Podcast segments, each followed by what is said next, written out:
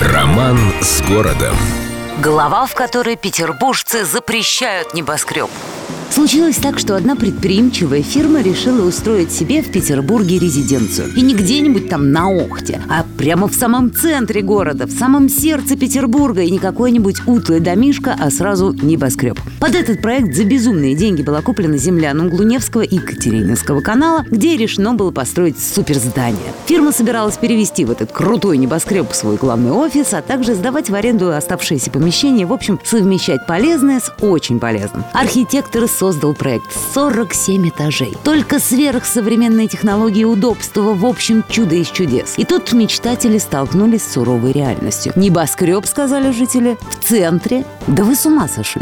И что тут началось? Акции протеста, раздраженные разговоры о том, что означенная фирма не уважает петербургских законов и собирается испортить внешний вид города своим уродом.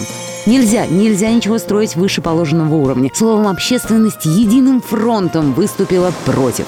И от небоскреба пришлось отказаться. Правда, архитектор проекта ухитрился обойти правила и с помощью башенки, венчающей восьмиэтажное здание, создать хотя бы образ несостоявшегося небоскреба. Башенку и по сей день украшает стеклянный глобус, а дом Зингера или дом книги на Невском, как любовно его называют петербуржцы, теперь восхищает и завораживает практически всех, кто его видит.